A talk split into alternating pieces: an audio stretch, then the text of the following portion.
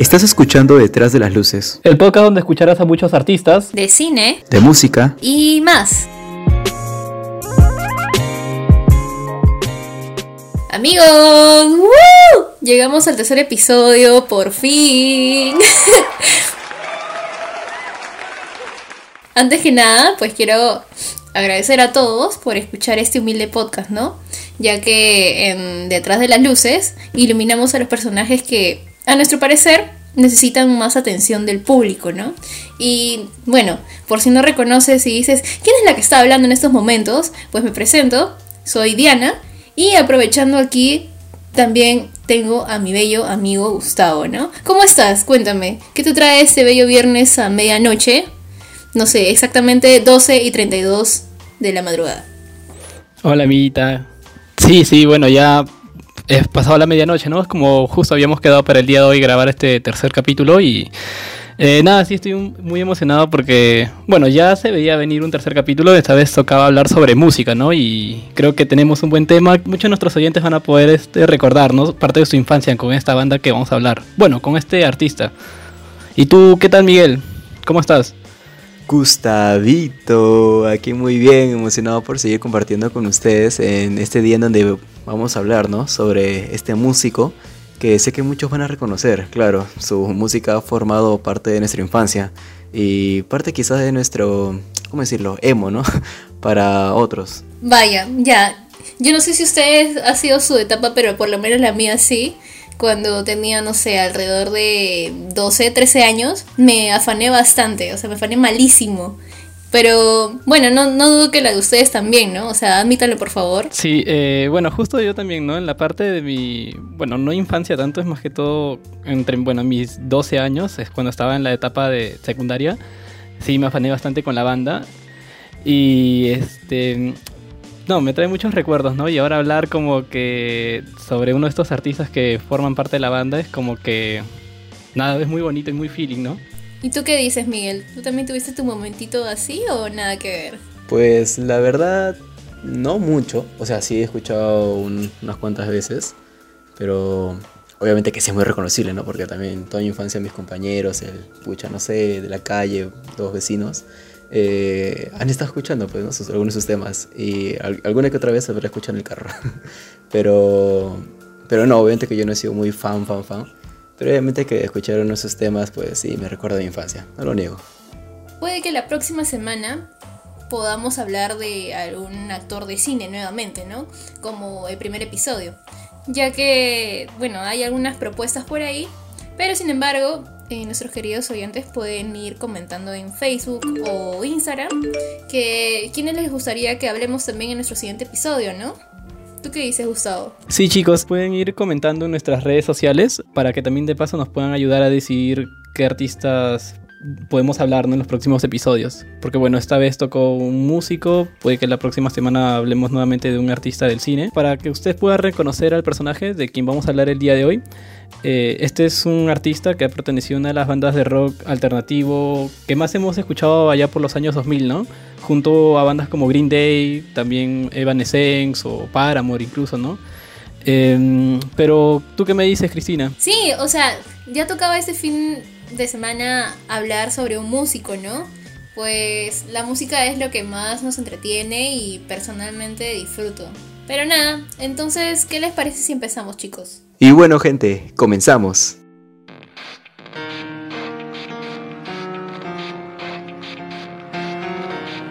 Bueno, para comenzar, nuestro personaje es contemporáneo con el artista de la semana anterior, ¿no? El querido Wilmer Valderrama. Ya que él también tiene 43 años y es de California, ¿no? De Estados Unidos. Además, tiene ascendencia japonesa y es reconocido por ser uno de los fundadores de la famosa banda Redoble de Tambores Linkin Park. Ojo, que su madre es rusa y su padre es japonesa. O sea, una tremenda mezcla cultural ahí. Uf. Y bueno, Mike Shinoda es la voz de apoyo en Linkin Park, ¿no? Es, eh, bueno, de los fundadores. Él es el quien hace el rap dentro de muchas canciones. Aparte de esto, también toca el teclado, la guitarra rítmica y muchas veces ha sido productor musical dentro de la banda. Pero no te olvides, querido amigo, que fuera de todo su instrumento principal fue el piano, ¿no? Ya que lo estudió alrededor de 10 años, hasta que pasó al jazz y del jazz al hip hop y luego al nu metal, ¿no? Sumando todo lo que él es ahora. Y bueno, sí, mira, a pesar de ser de los fundadores de la banda, como que nunca también resaltó tanto, ¿no? A comparación de Chester Bennington, que es, bueno, la voz principal de, de Linkin Park. Pero bueno, a pesar de esto, como que Mike Shinoda ha sido parte fundamental de la banda, ¿no? Pero hasta ahora como que no se le ha dado el reconocimiento tanto por eso. Linkin Park es una de las bandas más recordadas por nosotros.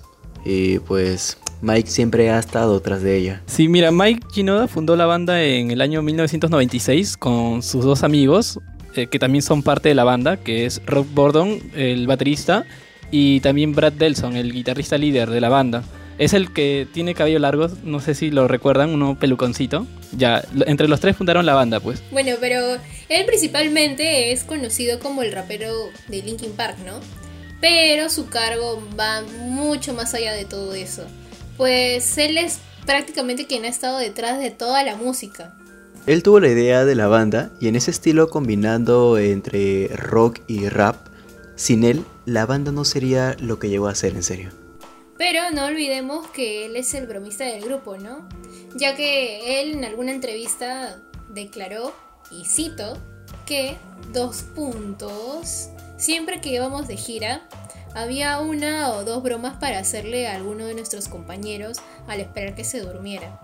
A veces le quitábamos todos los muebles a la habitación donde estaba durmiendo y los poníamos en el ascensor para que pareciera una escena surrealista.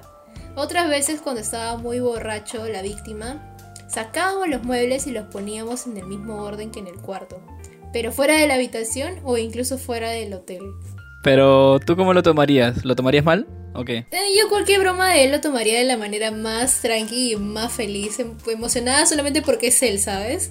¿Tú, Miguel? Bueno, la verdad es que yo se me lo tomaría muy a la broma porque yo soy muy jodido. ¿no? Y si me devuelven esa joda así, pues no me pondría, no me pondría mal. Yo sí, yo bien fresco. pues. Pero bueno, dejando eso de lado, ¿cuál es tu tema favorito? A ver, uno de mis temas favoritos es creo que un clasicazo icónico mal, que es In the End, ¿no? Y incluso él hace, bueno, forma gran parte de toda la canción, lo cual es bien feeling también. No sé, ¿cuál es el tuyo? Cuéntame.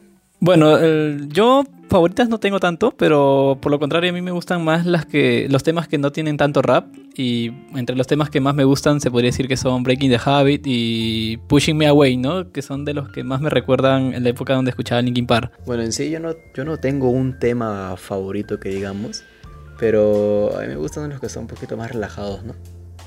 Y, y no sé, pero yo me voy más por lo, por lo romántico, pues, la verdad. música, él también, bueno, estudió lo que es diseño gráfico e ilustración, ¿no? Incluso él está detrás de las primeras portadas de la banda, que son de las más icónicas. Y bueno, muy aparte del- de la banda Linkin Park, él también tiene un proyecto aparte que es Four Minor. Es un proyecto musical de hip hop y fue fundado en el 2004.